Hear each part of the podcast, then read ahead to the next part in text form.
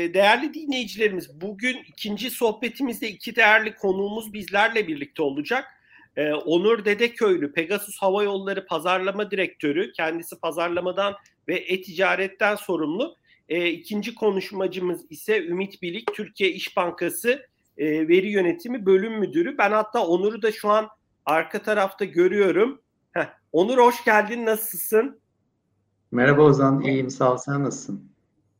Ben de iyiyim. Ee, biz de tam ikinci oturuma yeni başlamıştık. Hani ben senin de az sonra katılacağını söylüyordum. Ee, hoş geldin sohbetimize. Merhaba, hoş geldin Onur.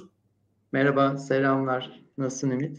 Teşekkürler, sağ olasın. Biraz geciktin ama şimdi ben de iyice heyecanlandım. İyi, tek başıma Meydana sana bırakacağım diye düşündün değil mi? bir saat. Yo her türlü... O zaman yani... biliyor başka bir toplantım vardı. Onu ucu ucuna e, şey yaptım bitirdim çıktım e, buraya çok, bağlandım. Çok teşekkürler. İkinize de ben teşekkür Kolay ediyorum. Gelsin. Ben az önce Onur da e, seni de tanıttım gıyabında. E, dilersen Onur seninle başlayalım e, sohbetimize. Malum pandeminin e, en çok etkilediği sektörlerin başında e, hava yolu şirketleri geldi. Turizm sektörü etkilendi. E, biraz tabii ki bu aşılanmanın artmasıyla birlikte tablo sanki değişiyor gibi. Ee, biraz bu çerçevede hani biraz da soft bir giriş yapalım. Tabii ki odağımızda bugün iş analitiğinin şirketlerin e, başarısındaki rolü olacak ama biraz şu an nasıl gidiyor havacılık sektörü ve Pegasus'ta işler? E, bu konuda ne söylemek istersin? Tamam, tabii ki. Ee, yani bizim için e, 6 ayı e, geçen bir e, bir yıla yaklaşan bir kriz yönetim süreci oldu. Şu anki ee, son aylardaki zamanı biraz daha normalleşme ve 2019 bıraktığımız yere geri dönme ve 2019 rakamlarına geri dönme e, süreci diye düşünebiliriz. E, açıkçası e, çok şey değişti. Tabii turizm sektörü çok etkilendi. Bunun içerisinde havayolu sektörü en çok etkilenen sektörlerden e, birisi oldu. E, bunu sadece rakamlarla ifade etmek zor çünkü e, hayatımızda daha önce olmayan birçok şey girdi.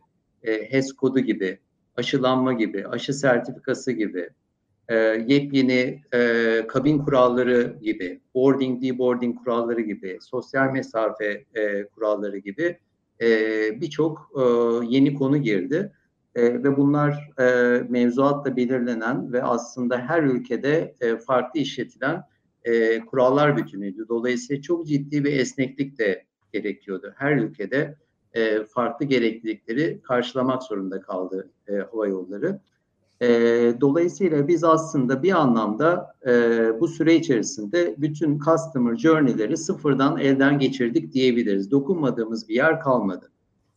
E, dolayısıyla e, gerçekten hani e, herhalde bir customer experience sınavı verdik diyebiliriz. Tabii ki hani finansal anlamda ayakta kalma sınavı verirken hava yolları bir yandan da Customer Experience sınavı verdi. Şimdi rakamlar nasıl görünüyor? Geçtiğimiz sene e, 2020 e, zaten sözünü etmeye gerek yok. Zor bir seneydi. Dünyada havacılık çok e, ciddi etkilendi. Biz biraz daha pozitif ayrışan hava yollarından birisi olduk açıkçası. E, hem Avrupa'daki e, diğer hava yollarıyla karşılaştırdığımızda hem de global rakamlarla karşılaştırdığımızda biz 2020 yılını örneğin kapasite olarak 2019'un yarısı kapasitesini koruyarak e, devam edebildik. Ki bunun içerisinde iki buçuk ay hiç uçmadığımız, tamamen operasyonu durdurduğumuz bir süre olmasına rağmen e, örneğin globalde bu oran yüzde 40'ta kaldı. Avrupa'da bu oran yüzde 42'de kaldı. 2021'de normalleşme sürecini çok daha hızlı yaşıyoruz diğer hava yollarına göre.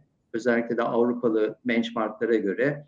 Örneğin e, biz bir Haziran ayında, 2021'in Haziran ayında 2019'un e, yüzde 70'i seviyesine gelebildik kapasite anlamında. Bu Avrupa'nın gerçekten e, ciddi anlamda ötesinde bir e, figürdü. Yaklaşık e, iki katı e, diyebiliriz. E, ve de son olarak yaz aylarını özellikle domestikteki iç hatlardaki trafiğin artması ve herkesin seyahate özlenmesi ve seyahate geri dönmesiyle e, kapasite anlamında, koltuk sayısı anlamında hem Temmuz hem Ağustos aylarını e, 2019'a e, çok yakın e, rakamlarla e, tamamladık. yaklaşık yüzde beş gibi gerisindeyiz. E, dolayısıyla hani, e, bu geldiğimiz noktada e, tabii ki hala gidilecek yol var. Ne anlamda var? Özellikle aşılanma anlamında var. Türkiye tam anlamıyla o anlamda bir toplumsal sınavdan geçiyor. E, hayatı, eğitimi, e, birçok sektörü e, e, normale e, dönüştürebilmek için tam anlamıyla bir e, sınav veriyoruz. E, rakamları sizler de takip ediyorsunuzdur. Türkiye'de %58, %59 seviyesinde bildiğim kadarıyla çift aşılanma oranı. E, bu anlamda örneğin Avrupa'da %70'i e, geçen e, ülkeler, örneğin Fransa, e, İtalya, İspanya, Portekiz gibi ülkeler e, birçok kuralda normalleşmesine rağmen e, e, vaka sayılarının e, bütün pandemi döneminde en düşük seviyelerde olduğunu görüyoruz. E, dolayısıyla hani belli seviyede, belli oranın üzerinde aşılanmaya ulaşmanın gerçekten pandemiyle savaş anlamında en büyük kozumuz. Bu kesin. E, biz de e, bu mesajı her anlamda havayolu olarak, Pegasus olarak veriyoruz. Hatta e, biz e, Ağustos ayında e, çok da eğlenceli bir kampanya başlattık bu anlamda. İçinde bin uçak bileti hediye verdiğimiz ama ana mesajımız hayat aşılı güzel e, dediğimiz e, bir reklam kampanyası başlattık. E, ve herkesi aşılanmaya e, çağırdık. Bütün mecralarımızdan e, bu kampanyayı bağırdık yaklaşık iki ay e, süresince. Aslında buradan da diğer bütün marka temsilcilerine seslenmek istiyorum. Bence hepimizin görevi tüm markalar olarak sadece devlet, sadece Sağlık Bakanlığı değil, tüm markalar olarak da aşılanmaya destek vermemiz aslında şu anda yapmamız gereken önemli şeylerden birisi diye düşünüyorum. Onur çok teşekkürler e, paylaştığın veriler için ve e, son dakikalarda verdiğin değerli mesajlar için biz de Digital Talks olarak bilime e, inanan bir e, yapıda olduğumuz için biz de kesinlikle e, insanların e, bir an önce aşılarını tamamlamasını çok önemli olduğuna inanıyoruz ve e, bu normalleşmenin de ekonominin de daha sağlıklı ilerleyebilmesi, hayatın daha e, sağlıklı ilerleyebilmesi açısından da çok önemli. E, bu mesajını da e, biz de iletmiş olalım. Çok teşekkür ediyoruz. Ümit dilersen size dönelim, e, sana dönelim. Yani İş Bankası tarafına dönelim. E, senin e, ünvanın veri e, bölümü e, müdürü. Biraz tabii veri ki bankalar... Efendim? Veri yönetimi bölümü. Ha, ve özür diliyorum. Veri yönetimi tamam. bölümü müdürü. Ee, sonuçta bankalar e, çok kanallı yapılar. Yani call center var, şube var, uygulama var, web sitesi var, e, çok ATM'ler var vesaire. Baktığımız zaman yani senin e, bölümünün sorumluluk alanı nedir? Nasıl bir ekip var orada? E, biraz işleyiş sizde e, nasıl? E, bu konuda hani bize neler aktarmak istersin? Hani bankanın yani veri bölümü deyince neyi düşünmeliyiz? Ben sözü sana bırakıyorum. Ee, şimdi veri yönetimi e, öncelikle tabii hızlı bir giriş yaptık. Kusura bakmayın. Ben de bütün e, izleyicilerimizi, dinleyicilerimizi saygı ve sevgiyle e, selamlıyorum. E, sana da e, bu güzel etkinlikte bizleri ağırladığın için e, teşekkür ediyorum. Ayrıca da e, Onur'un ve e, Onur'un son sözleriyle birlikte başlayıp senin tamamladığın e, temennilerin hepsine de ben de katılıyorum. İnşallah bundan sonrası içinde e, aşılı bir e, şekilde hepimiz inşallah aşılı bir şekilde normalleşme sürecini tamamlıyor oluruz. E, eski günlerimize dönüyor oluruz. E, sosyalleşmiş olarak da hayatımız devam ettiriyor oluruz. E, şimdi bölümümüzden bahsedeyim. Veri e, bölümü ya da veri yönetimi bölümü. Aslında veri yönetimi dediğimiz zaman e, üç tane temel fonksiyonu var e, veri yönetiminin. Verilerin toplanması ki biraz önceki aslında konuşmalarda da sıkça geçti bu konu veri yönetimi ve aslında veri yönetimi denmese de o fonksiyonlardan sıkça bahsedildi. Verinin işte olduğu ortamlardan alınması, toplanması birinci fonksiyonu. O toplanan verinin e, belli ortamlarda saklanması ikinci fonksiyonu ve bu saklanan ortamlardan da belli formatlarda, belli şekillerde, belli e, bir takım standartlara göre bunların kullanıma sunulması. Üçüncü olarak da ana fonksiyon e, veri yönetimi tanımını oluşturuyor aslında. e, veri yönetim bölümü olarak da bu üç ana fonksiyon e, üzerinde biz e, İş Bankası'ndaki teknoloji bölümlerinden bir tanesi olarak İş Bankası'ndaki veriyle ilgili her konuyu aslında e, yürütmeye çalışıyoruz. Benim sorumluluk alanım e, bu şekilde e, kısaca diyeyim özetlenebilir ama biraz da hani e, kafanızda yerleşmesi açısından şöyle e, detaylara giriyor olursak e, mesela veriyle ilgili teknolojilerden bahsetti biraz önceki e, katılımcı arkadaşlarımız. E, o teknolojilerin banka içerisinde kurgulanması, bunların planlamaları, gelecekte nasıl olacaklarının e, şekillendirilmesi, planlanması, e, ihtiyaç duyulacak e, insan kadrosunun, çalışan kadrosunun ve yetkinliklerinin doğal olarak e, yine kurgulanması ve bunların e, şirket içerisinde e, çalışabilir hale getirilmesi, e, bulunması ya da yetiştirilmesi olarak e, özetleyebilirim. E, verilerin kaynak sistemlerden itibaren ki sadece bir tane sistem yok, bir sürü bir sürü kanalların uç noktaları da dahil olmak üzere Dataroid e, Elif Hanım anlattı. O kısımlarda dahil olmak üzere temel bankacılık sistemleri arada e, yüzlerce belki binlerce diyebileceğimiz sunucuların verilerinin e, anlamlı olanlarının toplanması diye baktığımızda e, o süreçlerin e, toplama süreçlerinin kurgulanması ve bunların operasyonlarının gerçekleştirilmesi. E, bu saklanan veri ortamlarının işte duyuyorsunuz veri ambarı e, deniyor, e, büyük veri deniyor, veri gölü deniyor. Bu ortamların sağlanması, İş Bankası'nda bunların kurgulanması, e, çalışır halde tutulması. Yani aslında saydıkça böyle şey geliyor, raporlamalar, dış ve iç raporlamalar, yasal raporlamalar, e, veriye erişebilen, yani veri yönetişim dediğimiz veri erişimini, uyumluluğu, işte veri kalitesini, veri gizliliğini tanımlayan protokoller, standartlar oluşturan bir taraf. E, ve tabii ki de hani günümüzün e, şu andaki bugünkü e, konumuz olan veri analitiği e, konusunda e, geliştirmeler yapan e, ve bu konuyu banka içerisinde yaygınlaştırmaya çalışan bir bölümümüz diye başlamış olayım. Ben kısa planlamıştım. Çok teşekkür ederim. Bayağı, bayağı da geniş bir sorumluluk alanı. E, kaç kişilik bir ekip var? Sana bağlı kaç kişilik bir ekip var? Ee, biz e, yak, 300 kişinin üzerindeyiz. Dış kaynaklarımızla birlikte yani bankanın öz, öz kaynakları diyeceğimiz e, çalışanlarımızla birlikte ve dış kaynaklarımızla birlikte e, 300'ün üzerindeyiz. Bunun e, 200'e yaklaşık kısmı 200 civarındaki kısmı kendi kaynaklarımız, diğerleri danışmanlarımız. E, bunların yaklaşık 150 civarı da e, uzman ve mühendis kadromuzdan oluşuyor. Farklı farklı alanlarda çalışıyor. Bu arada onu da belirtmek isterim. Mesela iş analiz, e, iş zekası ekibimiz, yapay zeka ekibimiz, e, var. E, test birimi de e, bizim tarafa bağlı. Veriyle alakalarından dolayı fırsat olursa onun detaylarına girerim. E, yönetişim ekibimiz var. E, analitik uygulamaları yöneten ekibimiz var. Yani bir e, altı e, gruba ayır, ayırmış durumdayız ekibimizi. Hı hı. E, sürdürüyoruz yaklaşık 300 kişiyle diyeyim. Çok, çok teşekkürler Ümit. Oldukça büyük bir ekip. Ee, dilerseniz biraz e, Onur, e, Ümit bu sorumu ikinize yöneltmek istiyorum. Dilersen Onur seninle başlayabiliriz. E, sonuçta bugünkü sohbetimizin de başlığı e, iş analitiğinin şirketlerin başarısındaki rolü. E, iki farklı sektör, biri bankacılık, biri havacılık sektörü.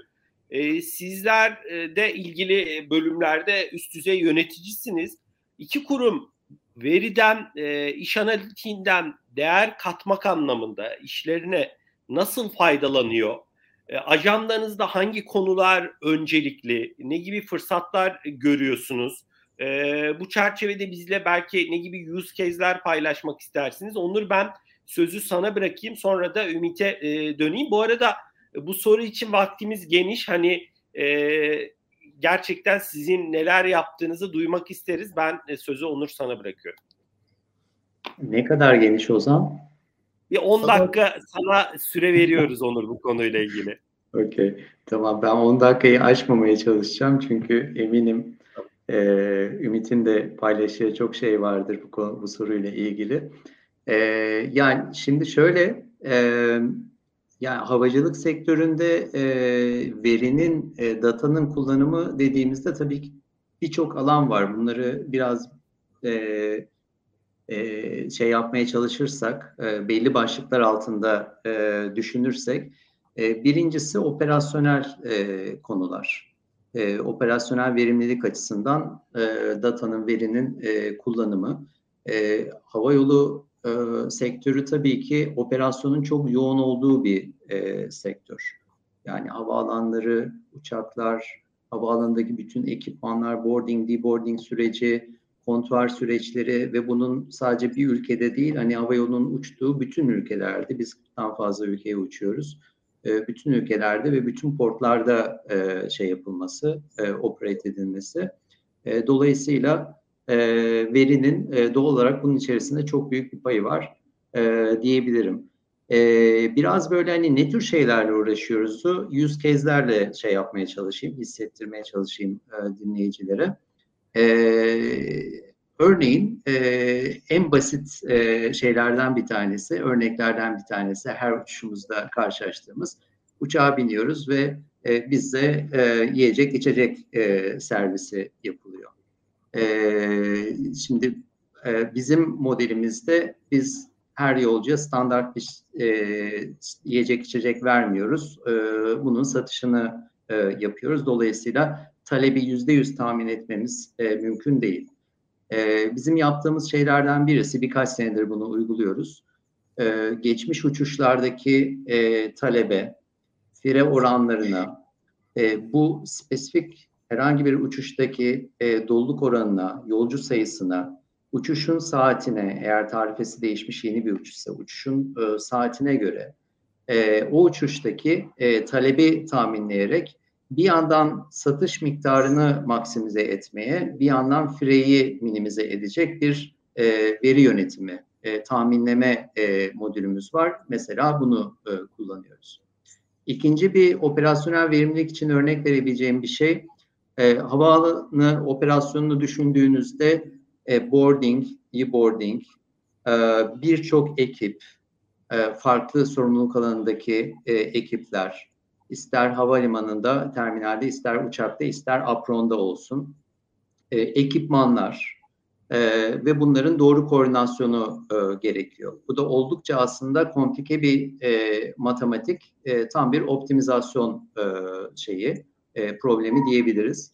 E, tüm bunların e, birbirleri arasında veri paylaşımı, bilgi paylaşımı e, yapılarak e, ilgili ekiplerin ve ilgili ekipmanın müsaitliğine, uygunluğuna göre ve havaalanındaki lokasyonuna göre ilk uygun ekibin ve ekipmanın e, boarding ve deboarding süreçlerine yönlendirilmesi, bunun için bir optimizasyon yapılması, senkron dediğimiz bir proje. Örneğin bu da yine operasyonel verimlilik açısından e, örnek birçok tahmin ediyorum endüstri mühendisinin böyle anlattığımda ilgisini çekecek e, şeylerden bir tanesi, use case'lerden bir tanesi. Şimdi operasyonel verimlilik ve customer experience zaten çok ilintili. Hani bu anlattıklarım içerisinde de zaten customer experience'ı hissedersiniz ama customer experience'ı da ayrı bir alan olarak data açısından kritik bir alan olarak e, tanımlamak lazım. Bu anlamda da yine örneğini verebileceğim şeyler işte havaalanına gidersiniz, kontuarda bekliyorsunuz. Bir gün kontuarlara bakarsınız çok insan var, bir gün az insan var. Dolayısıyla bunun bir optimizasyonu yapılamaz mı? Tabii ki yapılır. Biz de yapıyoruz. Mümkün olduğunca bunu optimize ediyoruz. Nasıl? Yine uçuşların daha önceki yoğunluk durumuna göre, yani kontuarların yoğunluk durumuna göre, o günkü her saat dilimindeki kontuara geleceğini tahmin ettiğimiz yolcu sayısına e, göre, e, bütün bu verilere göre her havalimanında kaç kontuar açılması gerektiğiyle ilgili bir optimizasyon e, çalışmamız var. Burada da e, bir yandan tabii ki hani açabilirsiniz, 100 tane kontuar açabilirsiniz, maksimize edebilirsiniz ve maksimum müşteri memnuniyeti elde edersiniz ama maksimum maliyet olur.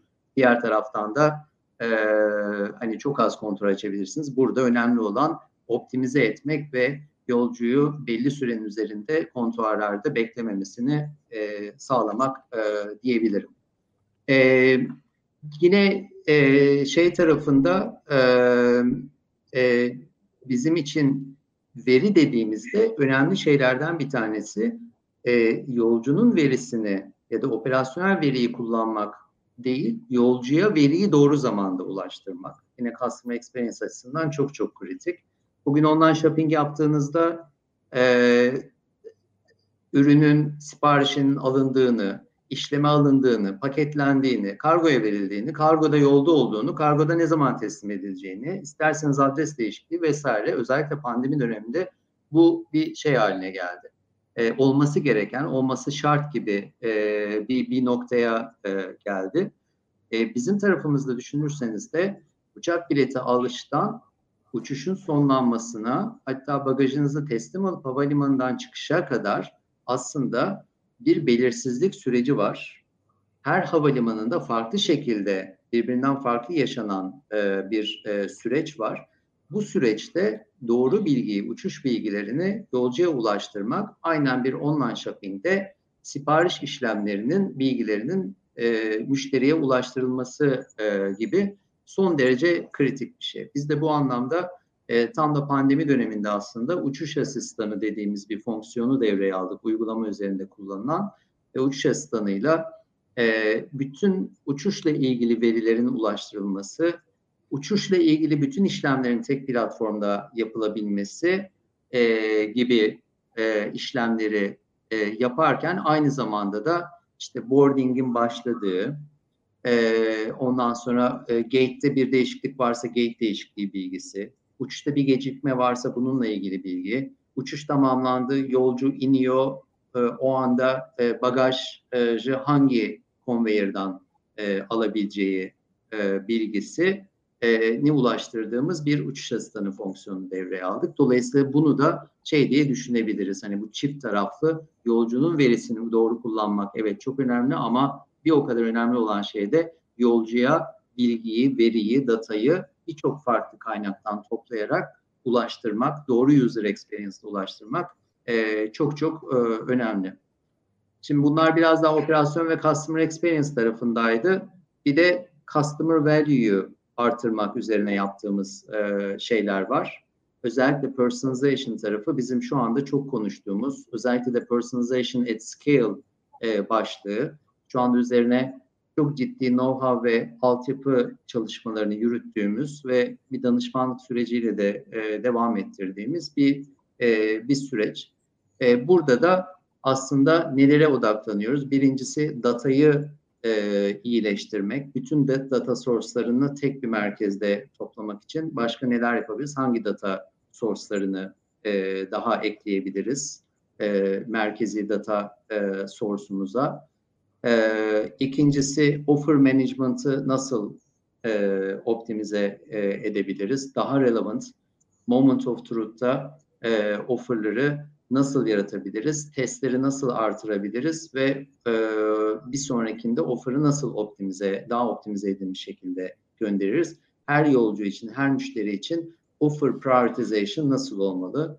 Üçüncüsü göndereceğimiz offerları nasıl e, deliver etmeliyiz? Hangi kaynaklardan deliver etmeliyiz? SMS mi, e, push mu, e-mail mı ve hangisi daha optimumdur ve hangi zaman diliminde bunları e, ve nasıl bir senkronizasyonla e, deliver etmeliyiz? E, ve dördüncüsü olmazsa olmaz bütün bunları geri planda nasıl bir e, e, data analysis e, e, structure diyeyim e, desteklemeli e, data analitiği konusundaki e, altyapı ve know-how ne seviyede olmalı? Bu da e, üzerinde çalıştığımız e, çok e, kritik şeylerden bir tanesi. Havacılık sektöründe ben başka sektörlerden geldim. Gerçi 10 senedir buradayım ama e, havacılık sektöründe gördüğüm şey bankacılıkta da e, eminim benzeri var. E, ve bence online shopping de bu, bu, bu anlamda çok güçlü bir sektör. E, gerçekten personalization'ın, data kullanımının şeyi yok. E, e, bir, bir sınırı yok. Örneğin bizim e, biletleme sırasında ve sonrasında ek hizmet e, satışlarımız yani katma değerli hizmetler satışlarımız, bagaj gibi, koltuk gibi e, bunlara baktığımızda birkaç sene önce e, şunu e, hedeflerdik ve bunu optimize etmeye çalışırdık. Kişinin daha önceki ek hizmet alımlarına bakalım. Benzer özellikleri gösteren ve benz başkalarının aldığı e, ek hizmetlerin neler olduğunu çıkartalım. Bir e, bir modelle e, o kişiye e, biletleme sırasında ve sonrasında e, ek hizmet e, önerelim. E, ve bu data üzerinden beslenelim. Şu anda üzerinde çalıştığımız e, next stage'de yapacağımız şey evet historik veriyi alalım. Evet yakın zamanlı web datasını, digital footprint'ini de alalım. Ama en önemlisi şu anda kişinin yaptığı transaction'daki hangi parametrelere, nelere göre seyahatini planladı ve dolayısıyla hangi ek hizmetlere ihtiyacı olabilir? Ve ben bunun üzerine ek hizmetlerimi bu güncel veriye göre nasıl anlık olarak değiştirmeliyim e, ve de fiyatlamalıyım. Örneğin ailecek seyahat ediyorsam bana bir aile paketi e, sunulabilir. Ya da ailecek seyahat ediyorsam ve kişinin birden fazla, PNR'de birden fazla yolcu varsa koltuk seçimi sırasında bir discount yapılabilir. Çünkü e, toplam fiyat e, arttığı için. Ya da gidişle dönüş arasındaki süre uzuyorsa o kişinin bagaja, ek bagaja ihtiyacı vardır diye düşünüp e, o kişiye o biletlemesi sırasında e, e, bagaj e, fiyatlarında bir optimizasyon yapmak ama başka bir biletlemesi sırasında eğer ki e, gidiş dönüş arasında ek, e, fazla süre yoksa e, o durumda e, fiyat optimizasyonu yapmamak gibi. Şu anda üzerinde çalıştığımız mesela use case'lerden, projelerden bir tanesi e, bu. Eminim iki sene, üç sene sonra başka şeyler üzerinde çalışıyor olacağız. Dolayısıyla gerçekten bu tür yolcu verisine eriştiğiniz ve dijital ortamda taç edebildiğiniz sektörlerde bence e, data kullanımının şeyi yok, sınırı yok. Onur çok teşekkürler. Ee, çok güzel örnekler. 22 dakika farklı... açtım Ümit. Ee, çok çok teşekkürler. Bu arada ikinci oturum olduğu için yani sizin için sorun olmazsa hani süre gerekirse bir 5 dakika 6 dakika yani durumunuza göre uzatabiliriz. O konuda hani biz rahatız. Ee, Ümit sana Onur çok teşekkürler. Yani bizim görmediğimiz ya da üstünde çok düşünmediğimiz noktaları da temas ettin. Çok e, değerliydi. Çok teşekkürler.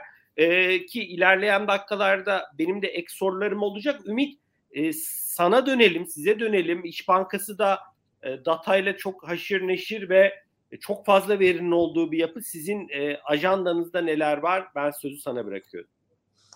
E, o zaman ben şeyden başlamak istiyorum. Burada e, use case'lere geliriz, onları da anlatırız ama aslında işin özünde e, ki ya bu işin nereden nasıl çıktığını biraz anlamak sanki daha iyi olacak e, gibi düşünüyorum. Yani aslında hani dijitalleşme dedik, pandemide dijitalleşme e, e, daha fazlalaştı, arttı dedik. Dijital kanalların kullanılması yoğunlaştı dedik.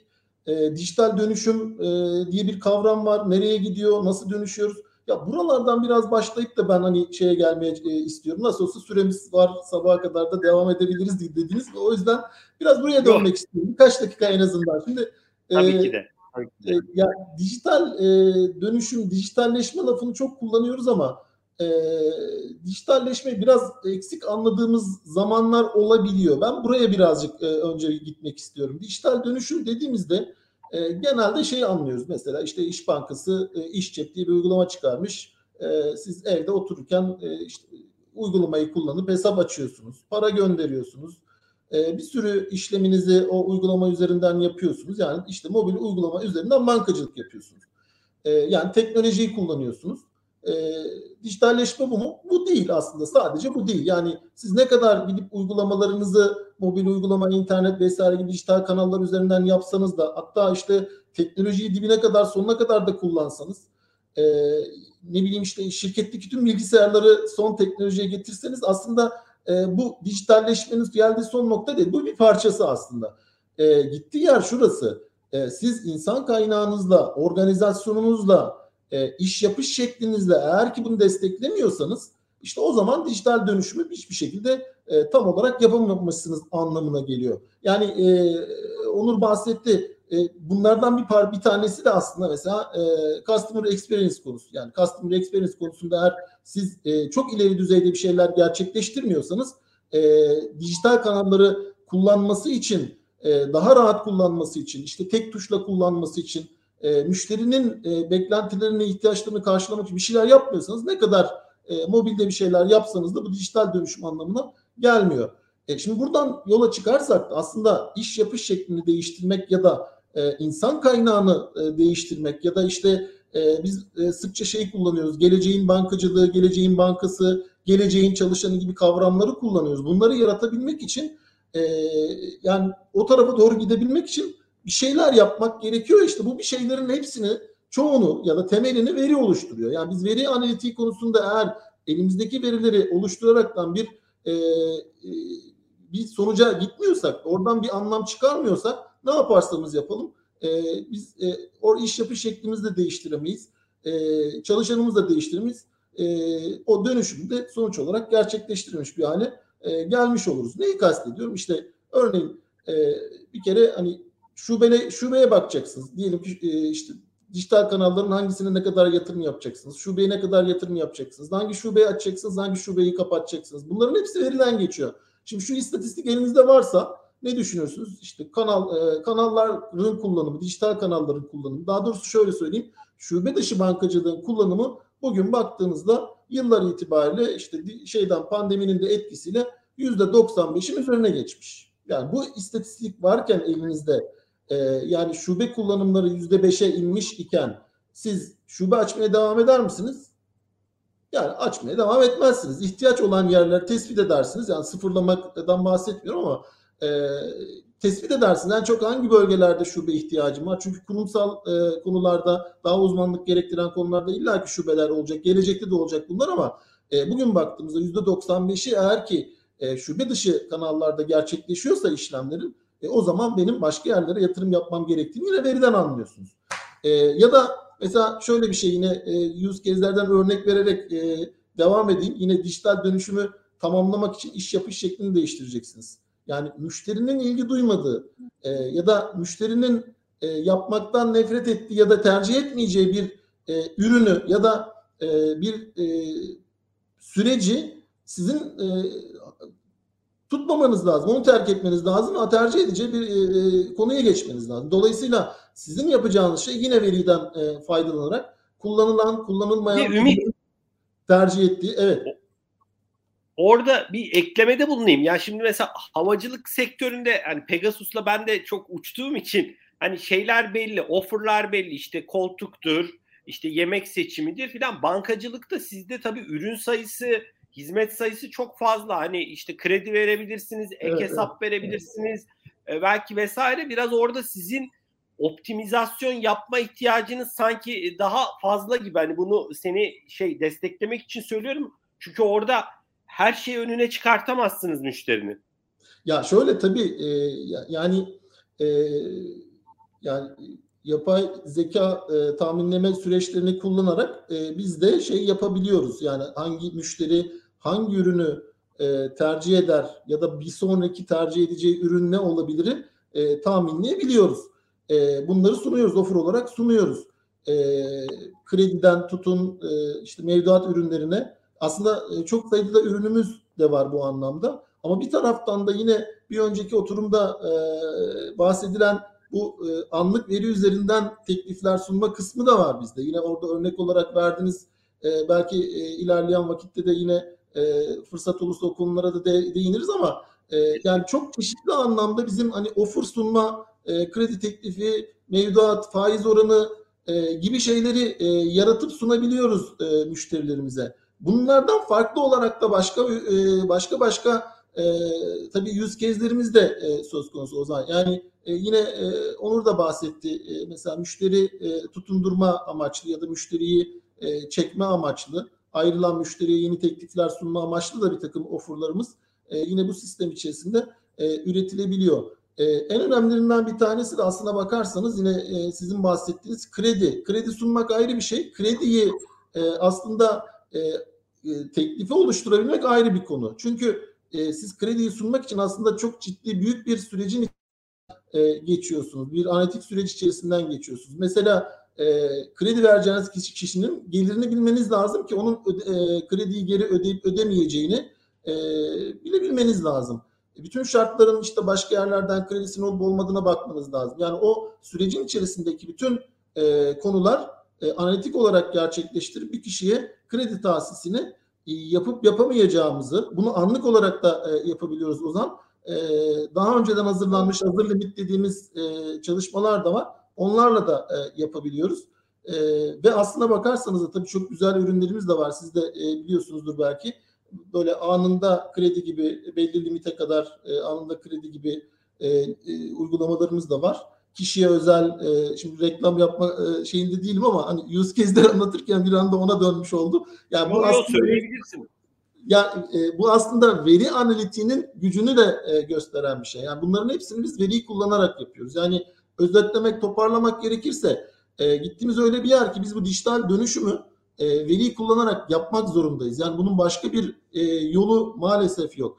Özellikle satış ve pazarlama tarafında biz İş Bankası olarak e, bu e, işte e, yine Onur'un bahsettiği e, personalization konusunda kişileri tanıma, bu kişileri belli belli noktalarda e, sınıflama demeyeceğim ama özelliklerini en azından bir araya getirme ve bu özelliklerini kullanarak yeni ürünler e, tanımlama, yeni e, müşteriye özel bir takım e, ürünler sunma konusunda e, çalışmalarımız var.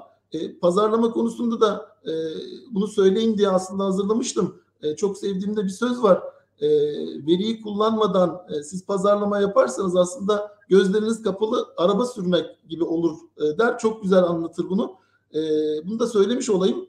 E, vaktimi nasıl kullandım bilmiyorum ama herhalde tam Yok, gayet güzel Ümit. Ben e, Hakan Bey'i, Hakan Aran'ı e, evet. bir konferansta geçtiğimiz yıllarda dinlerken şey demişti tabii ki. Yani bankalarda tabii verinin alanı o kadar geniş ki az önce Onur da havacılık sektöründe hani bizim tüketici olarak belki üstüne yor, kafa yormadığımız konuları Onurlar kafa yoruyor. Sonuçta onlar tüm operasyonu görüyor.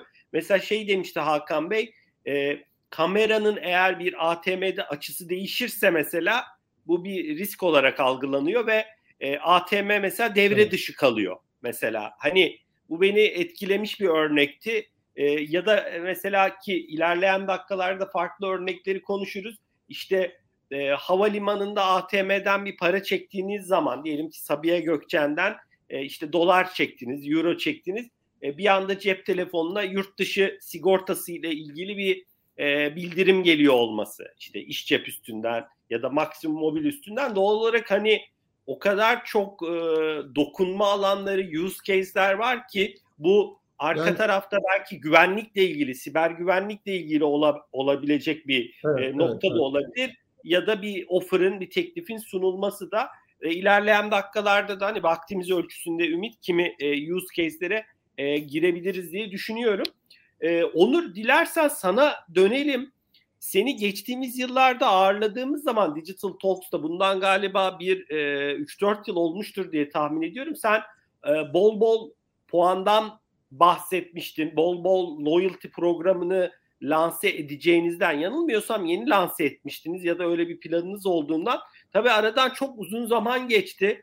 E, bol bol hayata girdi tabii ki ve şu an e, görüyorum farklı markalarla da farklı kampanyalar da yapıyorsunuz. Biraz sizin için e, yani konuştuğumuz konular çerçevesinde bu, bu loyalty programının önemi nedir? E, hakikaten istediğiniz gibi mi gidiyor? E, o tarafta neler söylemek istersin? Bize size ne gibi değerler katıyor? Ee, bol bol programı e, Bizim aslında bol bol programımız daha öncesinde Pegasus Plus olarak lanse ettiğimiz e, programın bir dönüşümü. Yeni ismiyle ve yeni e, fayda yapısıyla e, bol bol Pegasus bol bola dönüştürdük.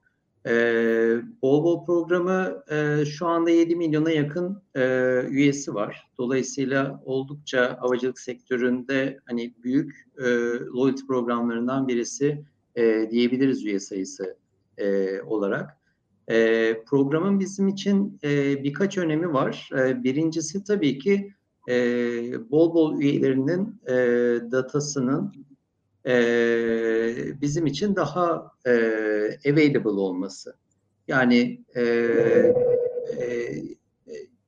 kişinin, e, yolcunun e, kendi isteğiyle gelip e, üye olduğu e, ve belli e, kuralları e, kabul ettiği, e, bol puan topladığı, e, bol puan toplarken uçarken e, bol bol üyelik numarasının ki bu cep telefonudur, cep telefonunu girdiği e, ve bu e, uçuş datasının e, bizde toplandığı bir e, programdan bahsediyoruz. E, dolayısıyla hani bu tür e, programları e, yöneten bütün markalar, şirketler için olduğu gibi bizim için de e, daha e, net, daha accurate, daha temiz bir e, yolcu database'inin oluşturulması açısından Volvo programı e, çok çok kritik. E, biz e, doğal olarak bu, bu niye önemli?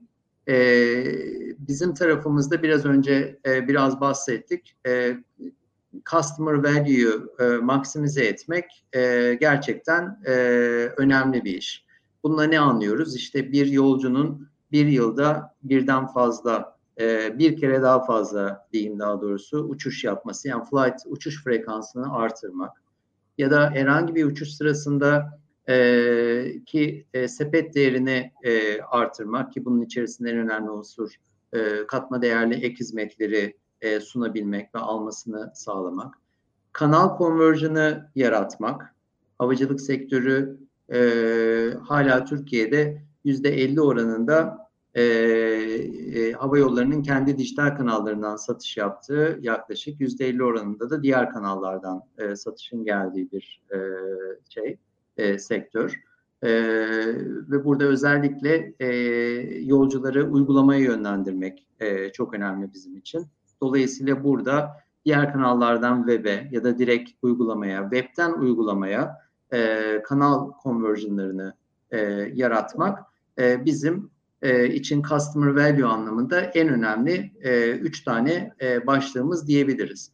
E, bunu sağlayabilmek için de e, daha yakın ilişkide olduğumuz, e, daha sık uçan, e, datasını daha temiz bir datasına sahip olduğumuz e, bol bol e, üyeleri e, çok daha e, tabii ki e, e, sahip olmak bizim için e, önemli diyebiliriz. Bununla e, hem e, üyelere e, onların onlar için daha doğru olacak kanallara yönlendirme fırsatı buluyoruz. Hem de biraz önce işte Ümit Bey'le de konuşurken, sohbet ederken doğru ürün, doğru hizmetleri doğru zamanda sunmanın öneminden bahsediyorduk. Hani bizim için de e, doğru offerları yaratmak ve doğru zamanda e, üyelerimize sunmak e, çok daha e, mümkün olabiliyor.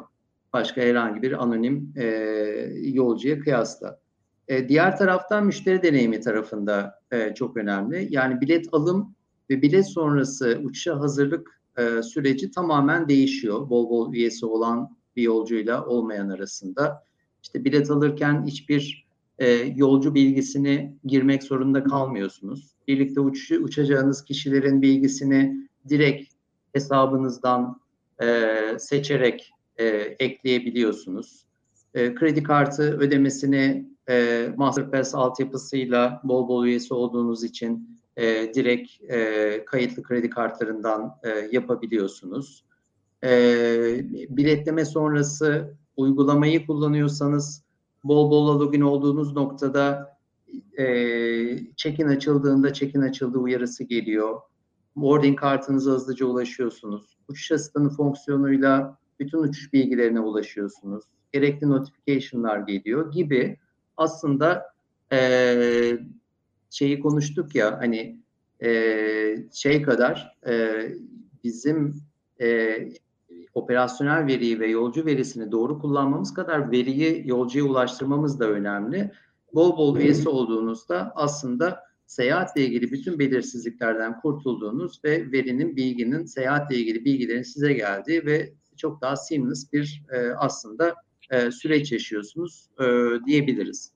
Bunun yanında tabii ki hava yolları için loyalty programı en klasik anlamda e, puan toplama mekanizması sebebiyle daha fazla seyahat etmek, daha fazla uçuş yapmak ve daha dolayısıyla daha fazla puan toplamak e, ve bu puanlarla da redemption yapmak yani e, uçuş puanlarını e, ödül bilete, ücretsiz bilete dönüştürerek e, ek bir seyahat daha e, planlama e, altyapısı olarak e, işe yarıyor. Dolayısıyla bu da programın en temeldeki yolcu faydası.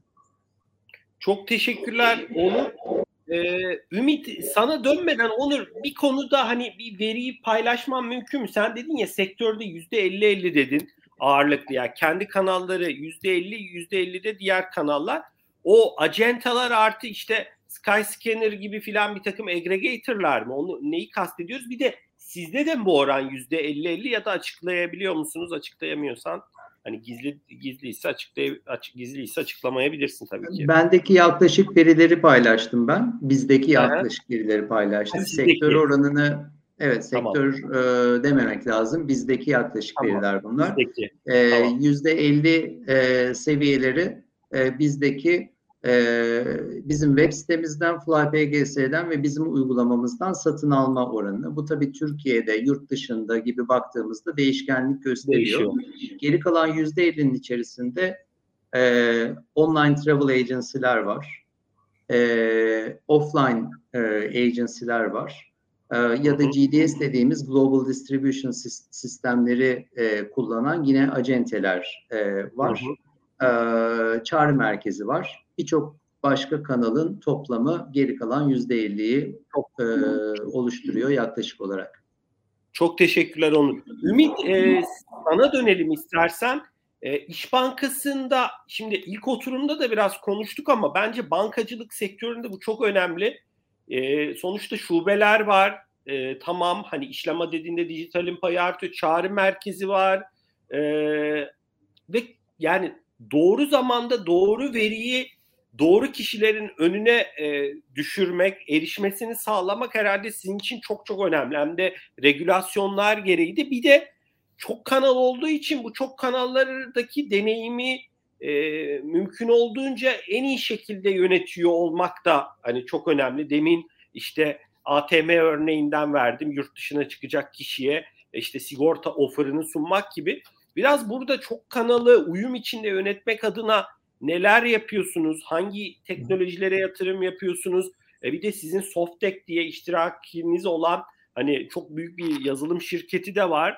E, biraz burada nelere yatırım yapıyorsunuz? İçeride e, tabii ki agile e, yapılanmanın da içindesiniz. Bunu da biliyorum işte ta- takımlar var. Biraz buralara girebiliriz. E, neler söylemek istersin bu konuda? Ben sözü e, sana bırakıyorum. Bir de hani e, gizli olmayan belki paylaşmak isteyeceğin enteresan use case'ler de olur mu? Hani bu kanal yönetimiyle ilgili e, ben sözü sana bırakıyorum. Ee, çevik dönüşüm tarafıyla başlayayım aslında. Hani biraz önce e, dijital dönüşümde e, organizasyon, insan kaynağı da aslında teknolojiyle birlikte düşünülmeli demiştim. E, bu, bu kapsamda e, İş Bankası'nda başlatılan e, programlardan, kapsamlı programlardan bir tanesi de Agile Dönüşüm. E, şu anda genel müdürlük ve IT bölümleri dahil olmak üzere, Softek dahil olmak üzere bu arada o da e, dahil olarak yapılıyor. Bir çevik dönüşüm, çevik takımlar, tribe'lar kurgulanmış ve bu, bu bunun da e, işte çevik e, yapılanmanın e, hani felsefesine, özüne uygun şekilde hızlı adapte olabilen, e, pazara hızlı e, çıkışlar yapabilen e, ve doğrudan ihtiyaca ve e, müşteri deneyimine e, çalışan e, ekipler yaratmak üzere yola çıkmış bir dönüşüm e, bu. Şu anda devam ediyor. Tamamlanmış durumda değil ama hani dijital dönüşümün bir parçası olarak da e, bunu sorduğum için en başta on, oradan bahsetmiş olayım. E, evet Softek dahil olmak üzere e, İş Bankası'nın e, çok sayıda, e, çok fazla kompleks e, yapısı bulunuyor. E, zaten bankacılık bildiğiniz üzere e, yani operasyonu da var, operasyon kısmı var ama aslında bakarsanız tümüyle yüzde 99 diyeyim veriden oluşan, rakamlardan oluşan bir e, sistem aslında bakarsanız. Şimdi buna baktığınızda da birçok alandan yüzlerce, binlerce, terabaytlarca veri gün içerisinde oluşuyor ve bunları e, farklı farklı yine onlarca sistem üzerinden toplayıp e, bir yerlere getirmek yani başta zaten fonksiyonlarımızı e, anlatmaya çalışmıştım size. Yani e, veri gölü denilen bir yapı var ki gerçekten hani e, içerisine e, petabaytlar dediğimiz çok büyük e, rakamlarda e, kapa, e, volümlerde hacimlerde e, veri koyuyoruz ve bunları tabii bir taraftan da işlemek gibi böyle son sistem şeyleri kurgulamak zorundayız. E, tabii bunu yaparken aslında iki tane önemli şeyden bahsetmemiz lazım Ozan. Çünkü e, bunları atlarsak zaten senin de tabii soru e, sormana sebep olan şeyle kaosla karşılaşma ihtimalimiz e, çok yüksek. Bir tanesi şu, e, bir kere çok ciddi olarak e, son sistemleri kullanmak zorundayız. O verileri oralardan alıp e, analitik sistemlere aktaran, sonra da bu sistemler üzerinde kullanılabilir hale getiren ve kullanan ve e, işte bunları bir rapora, bir e, sonuca e, dönüştüren sistemleri e, mutlaka kurgulamamız lazım. Yani öyle düşünün ki binlerce adımı olan bir sistem. İşte gün bitti diyelim, gün sonunda başlayan, hatta gün bitmeden başlayan, yetişmiyor çünkü saat 10 civarında başlayan, sabah ertesi günün saat 10'una kadar, 12'sine kadar giden e, bir süreçten bahsediyoruz. Yani işi biten, artık o günü kapatan sistemler burada kurgulanmış yapılar üzerinden e, birbirleriyle birleşerek, ilişkilendirilerek, e, tabii zenginleştirilerek, bazen e, anlamlı hale getirilerek yani önceden kurgulanmış e, modeller varsa e, o şekilde anlamlı hale getirilerek e, dashboardlara ya da bir takım raporlama sistemlerine akan yapılardan bahsediyoruz ama burada şunu da söylemek lazım yani hiç gözden kaçırmamamız gereken bir şey var. Bu sistemleri de kullanırken de biz aslında veri analitiği e, ve veriye e, ihtiyaç duyuyoruz. Yani biz de dashboardlar kullanıyoruz. Biz de o akan e, sistem çalışırken arka tarafta hangi sistemin hangi zamanda ne kadar sürede bittiğini takip ediyoruz ve o veriyi hani e, sıkıntı olup olmadığını işte büyüklüğüne bakıyoruz, zamanlamasına bakıyoruz.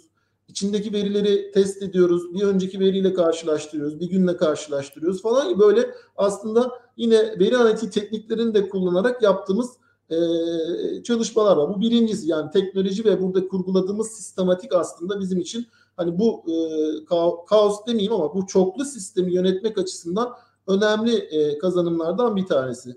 E, bir tanesi de şu, e, yine bunu da ben yazılım geçmişim e, e, cevaplamaya çalışayım. Ben de Softek'te uzun süreler yazılım e, konusunda e, çalıştım. E, bu çok kanallı bankacılık tarafında da tabii ki e, çalışmalarımız oldu. E, şimdi bir sürü kanaldan, bir sürü kaynaktan veri akarken siz her kanal için arka tarafta farklı veri yapısı oluşturursanız zaten bunu yönetmeniz bir süre sonra mümkün olmuyor. Yani bunu e, zamanında e, kontrol altına almadığınız takdirde e, şimdi dijital kanallar diyoruz ama e, o zaman ya bu her gün artıyor. Yani e, ekosistem içerisindeki e, bir e, uygulamayla ya da bir e, firmanın e, bir uygulamasıyla e, ya da süreciyle entegre ettiğiniz zaman o da karşına çıkıyor yeni bir kanal, yeni farklı bir şey. Şimdi bunun için ayrı bir e, yazılım ya da bir süreç oluşturma şansınız maalesef yok. E, bu da e, düşünün günler boyunca artan bir hale geliyor. Dolayısıyla e, aslında e, biz e, çok önceden e, tabii buraları da e, görerekten arkadaki sistemlerimizi e, unique hale getirdik. Yani bir bankacılık e, arkada hepsinin arkasında tek bir bankacılık sistemi çalışıyor. Hepsinin hepsi yani bütün bankacılık mesajlaşması, e, bankacılık hizmetleri tek bir e, kutu diyeyim ben size yani tabii ki büyük bir sistem ama tek bir kutunun üzerinden geçiyor. Dolayısıyla siz bu ortak yapılar üzerinden verileri toplamakta zorlanmıyorsunuz. E, oradan geçerken hemen veriyi alıyorsunuz, kenara koyuyorsunuz, onu kullanabiliyorsunuz.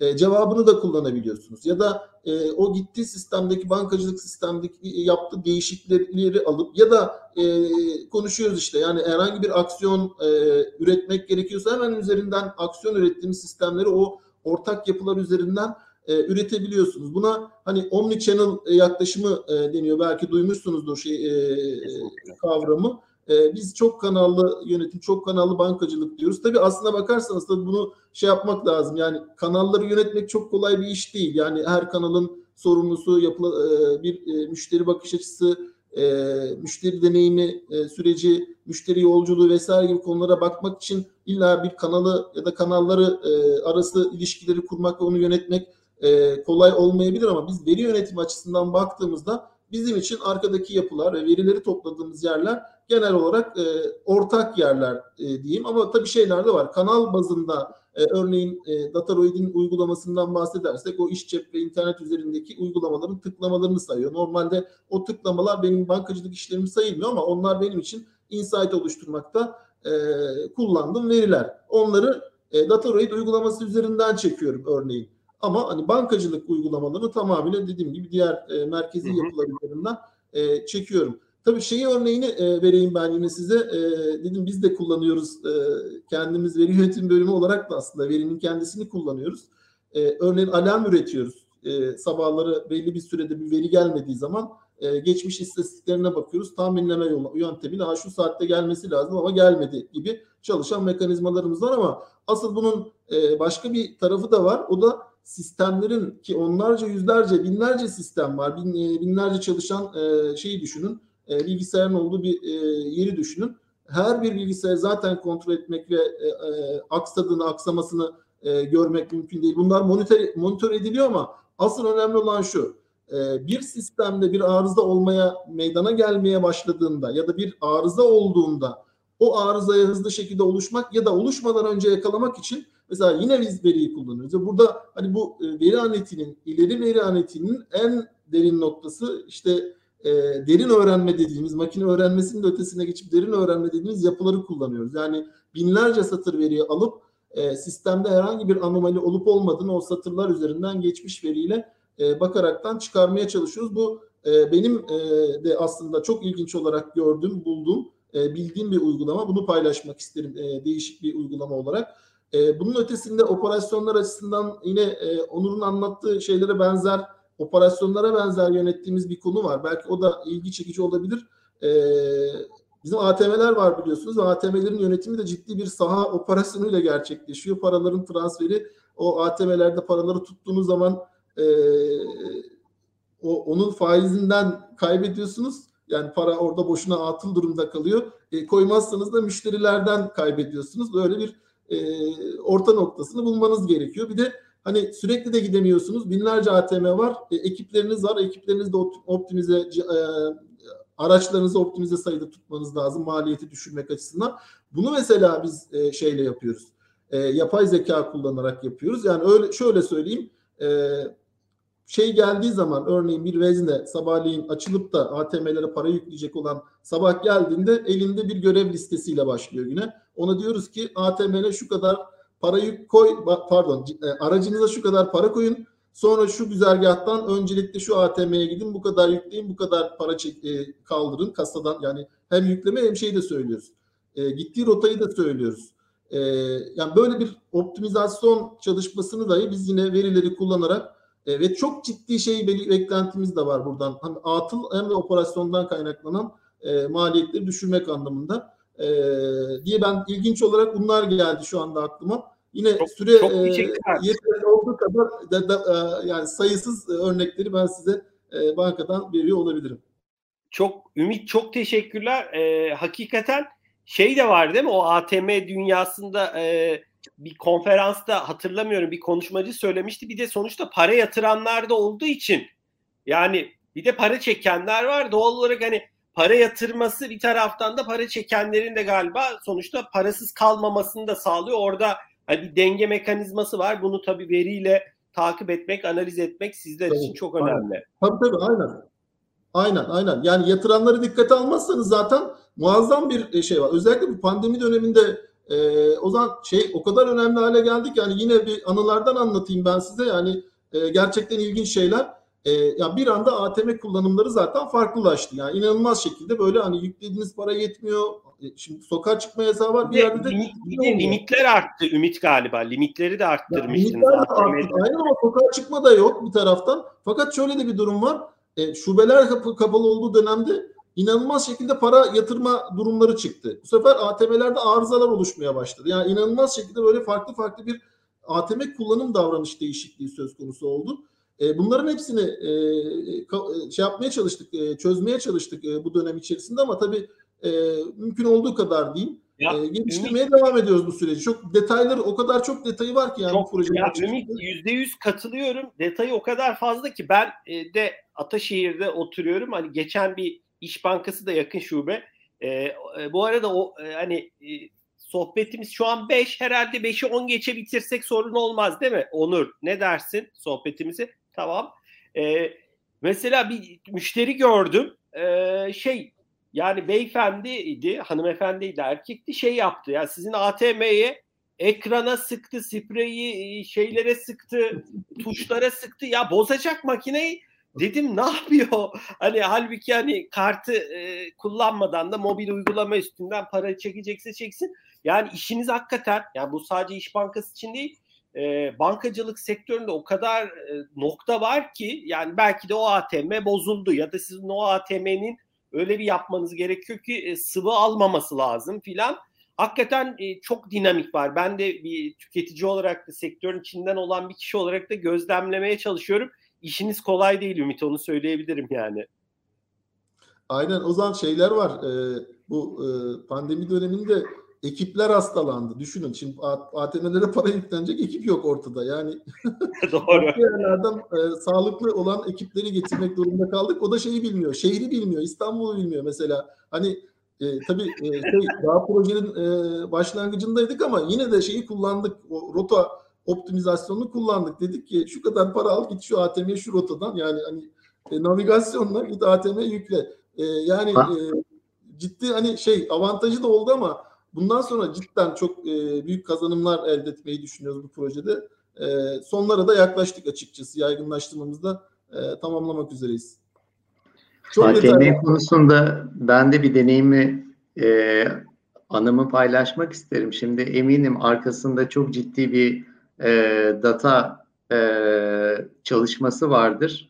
Optimize etmek için siz elinizden geleni yapıyorsunuzdur.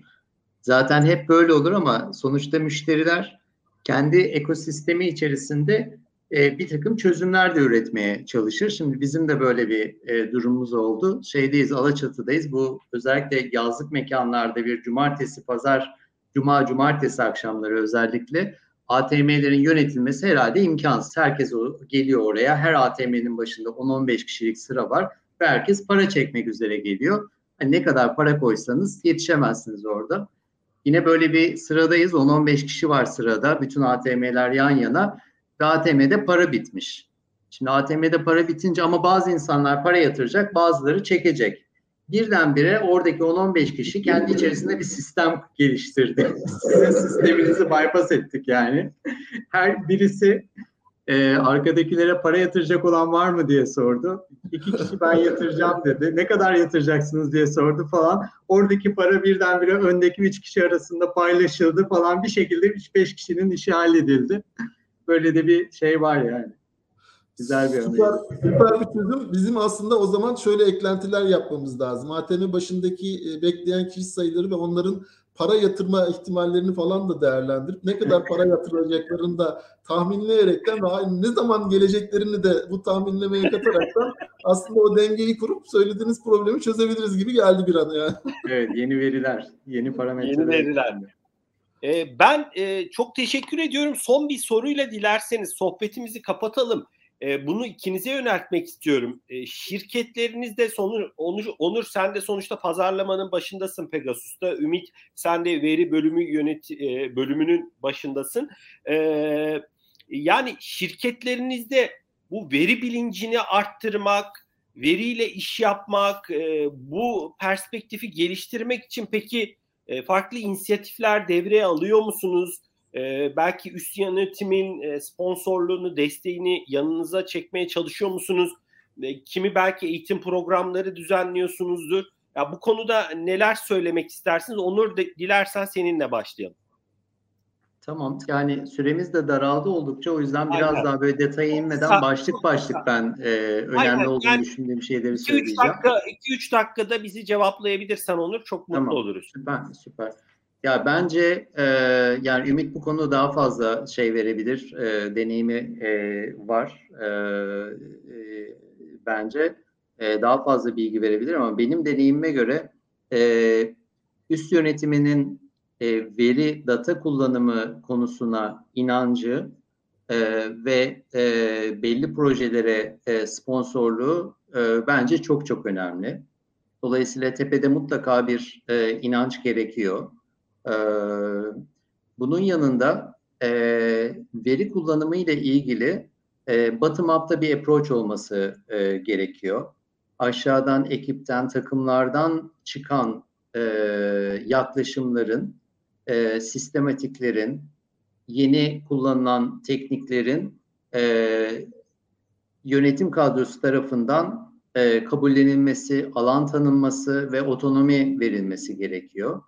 E, ben Pegasus'tan mesela örnek vermem gerekirse bizde e, dijital platformlarımızda AB testi başlangıcı seneler önce tamamen bu şekilde çıkmıştır ve yani Türkiye'de AB testi anlamında aslında en hızlı yola çıkan, en hızlı yol alan e, online platformlardan bir tanesiyiz e, diyebilirim. E, tamamen takımın e, başlattığı, e, başta 3-5 tane AB testiyle e, başlayan, çok daha basit hipotezlerle e, ve A, B, C, D, E'lere gitmeden iki varyantla başlayan ve hiç kimsenin de aslında çok farkında ol ne olabileceği, nereye varabileceğinin farkında olmadığımız bir şekilde başlayan bir şey. Şu anda bizim için işimizin çok önemli bir e, alanı oldu. Bunu söyleyebilirim. Dolayısıyla bottom up approach'a e, ve ekiplerin otonomisine alan tanımak e, gerekiyor diye düşünüyorum. Sustainability bence çok büyük bir challenge.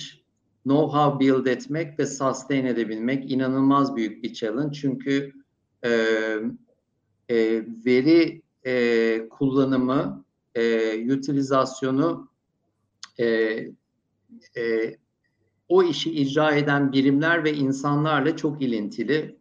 E, o insanlarda biriken, o departmanlarda biriken e, bir know-how'dan aslında bahsediyoruz. O know-how bu use case'de böyle kullanılabilir, bu use case'de böyle kullanılabilir. Aslında e, bugün relevant olan, iki sene sonra relevant olmayabilecek use case'lerden bahsediyoruz ve zaman içerisinde değişir. Ama ne kalıcı? Oradaki know-how kalıcı. Dolayısıyla o know-how'ı e, kişilerden bağımsız bir şekilde şirket içerisinde build etmek ve sustain etmek, retain etmek çok önemli ama bir, bir o kadar da zor diye e, düşünüyorum. Dışarıya açık olmak e, bence e, yani tamamını içeride yapmak mümkün değil veri kullanımı dediğimizde. E, e, en az yüzde ellisinde e, dışarıdan e, know-how inject ederek e, danışmanlarla, farklı firmalarla e, bu anlamda çalışmak, aslında onlarla bir takım oluşturmak e, gerçekten çok çok önemli. Bir de hani belki bu yolun başında olan şirketler için söyleyebileceğim birkaç tane hero proje belirleyip onlara gerçekten tutunmak ve o hero projeleri gerçekten köpürtüp customer experience açısından, business KPI'leri açısından e, ispatlanabilir, ortaya konabilir somut göstergelerle e, gerçekten başarıya ulaştırmak e, aslında bütün organizasyonun inancı ve bunu daha sistematik bir şekilde veri kullanımı noktasına getirmek açısından çok önemli diye düşünüyorum. Çünkü onlar bir anlamda bu birkaç proje, birkaç hero iş e, bu işin vitrini oluyor ne olursa olsun. Aynı zamanda da trial and error e, ve başka sistematikler konusunda da çok şey öğretiyor organizasyona. Subjectivity'yi ortadan kaldırıyor. E, Birçok şey saydım ama sanıyorum bu 5-6 şeyin kombinasyonunu doğru kullanan şirketler, organizasyonlar e, çok önemli yol alır diye düşünüyorum. Onur çok teşekkürler değerli e, paylaşımların için, tespitlerin için. Ümit senin e, yorumlarını alabilir miyiz bu konuda? Ee, tabii Ozan vakitte çok kısaldı ama e, ya şöyle başlayayım ben. Geçen e, ben yaklaşık bir sene e, oldu aslında bu bölümde yöneticilik yapmaya başladım. Dediğim gibi Softek'te e, idim ben. E, bölüme e, geldiğimde e, ilk görüşmelerimi yaparken, ekiple tanışırken aslında şöyle bir konuşmayla başlamıştım. E, geleceğin en önemli bölümünde çalışıyorsunuz, farkında mısınız? Diye bir soruyla başlayaraktan e, ve arkasından da aslında verinin, veri yönetiminin ya da veriyle ilgili konuların e, işte yeni roller, yetkinlikler, verim bilimi, veri mühendisliği, veri analisti, e, artık bunlar meslek ve çok aranan e, şeyler haline de geldi. E, roller ve meslekler haline de geldi. E, bunların önemini vurgulayarak başlamıştım ve o günden beri de aslında ben e, başta kendi ekibim olmak üzere e, tabii bir ayrımcılık falan yaratmak değil aslında ama yani bu işin önemini anlatmaya yönelik olarak sürekli böyle bir e, motivasyon yaratmaya çalışıyorum kendi ekibim içerisinde. E, diğer taraftan daha böyle bankanın banka çapına çıktığımız zaman da e, aynı motivasyonu e, orada da yaratmanın gerektiğini zaten hep başından beri konuşuyoruz, söylüyoruz ve ciddi anlamda da Onur'un söylediği çok önemli. Biz üst yönetim desteğini sonuna kadar da e, alabilir durumdayız. Yani e, zaten biliyorsunuz genel e, Sayın Genel Müdürümüz Hakan Aran da bir e, teknolojiden e, geldiği için yani bu konuların da detaylarını bildiği için e, diğer e, icra üyelerimiz de hepsi bu konulara hakim oldukları için dolayısıyla e, bu konuları çok ciddi şekilde destekliyorlar. Zaten hani çevik dönüşüm diye bahsettim. O çevik dönüşümün e, içerisinde takımlar henüz daha tasarlanırken o her bir takımın içerisinde veri analitiği ve yapay zeka başlığı altında böyle bir yatay ekip oluşturulması tasarlandı. Dolayısıyla buralara her bir takımın içerisinde aslında bir e, veri analitiğinden anlayan, yapay zekadan anlayan, bu konularda yetkinlikleri olan kişilerin e, konulması e, planlanmış durumda. Bir kısmını doldurduk, bir kısmını da gelecekte e, doldurmak üzere e, planlamış durumdayız. Buna paralel olarak da zaten bu bilinçle biz devam ettiğimiz için e, yine bir e, bir program başlattık. Bu program e, dört aşamalı bir program.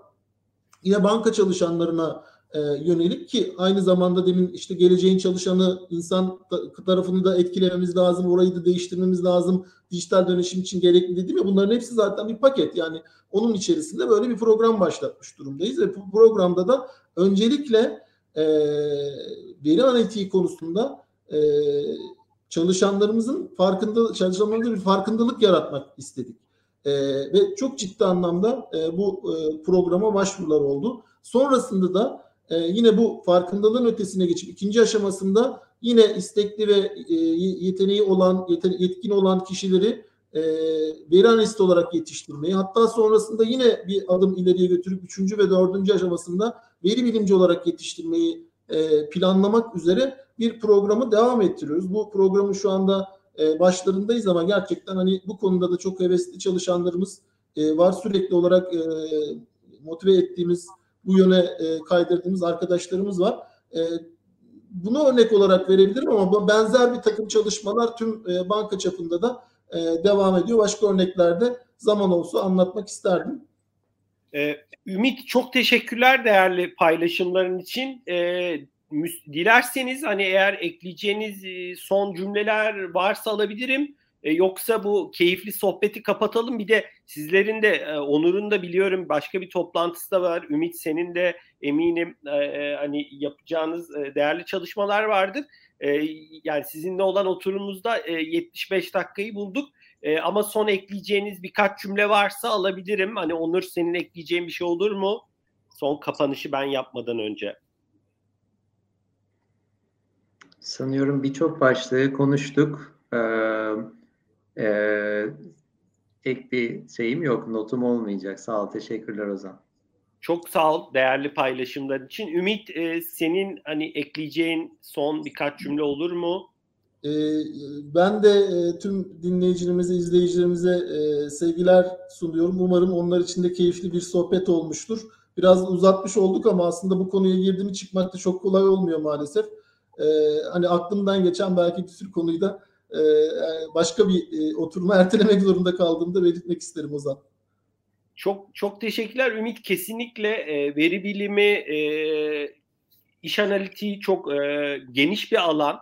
E, pazarlama, Onur pazarlamanın başında Pegasus'ta pazarlama başlı başına çok geniş de bir alan ayrıca hani bir ek açmak istedim. E-ticaret başlı başına çok geniş alan. Umarım ilerleyen dönemde farklı başlıklarda sizleri tekrar ağırlama şansımız olur. E, değerli dinleyicilerimiz bugün iki farklı oturumda dört değerli konuğumuz bizlerle birlikteydi. İlk oturumda Datoroid'den Elif Parlak'la e, Udemy'den e, Ahmet Kuzubaşlı'yı ağırladık. İkinci oturumumuzda da Pegasus Hava Yolları Pazarlama Direktörü Onur Dedeköylü ile e, Türkiye İş Bankası Veri Yönetimi Bölüm Müdürü Ümit Bilik bizlerle birlikteydi. E, ben e, Ümit Bey'e de Onur Bey'e de çok teşekkür ediyorum değerli paylaşımlar için. Bu sohbetlerimizi de YouTube'dan her zaman ulaşabilirsiniz. 10 Kasım Çarşamba günü Digital Talk Sonbahar 21'in ikinci haftasında dört tane şirketin üst düzey yöneticisini, CEO'sunu ağırlayacağız ve CEO'ların dönüşümü nasıl gördüğünü, e, zor zamanlarda liderlik konusunu e, işleyeceğiz. Değerli yöneticilerle, CEO'larla birlikte. Ben Ümit'e ve Onur'a çok teşekkür ediyorum tekrar. Değerli dinleyicilerimiz sizlere de çok teşekkür ediyoruz ve müsaadenizle e, bu yayını ben sonlandırıyorum. Herkese keyifli, güzel bir akşam dilerim. Görüşmek üzere. Hoşçakalın, görüşmek üzere. Görüşmek üzere. Görüşmek üzere.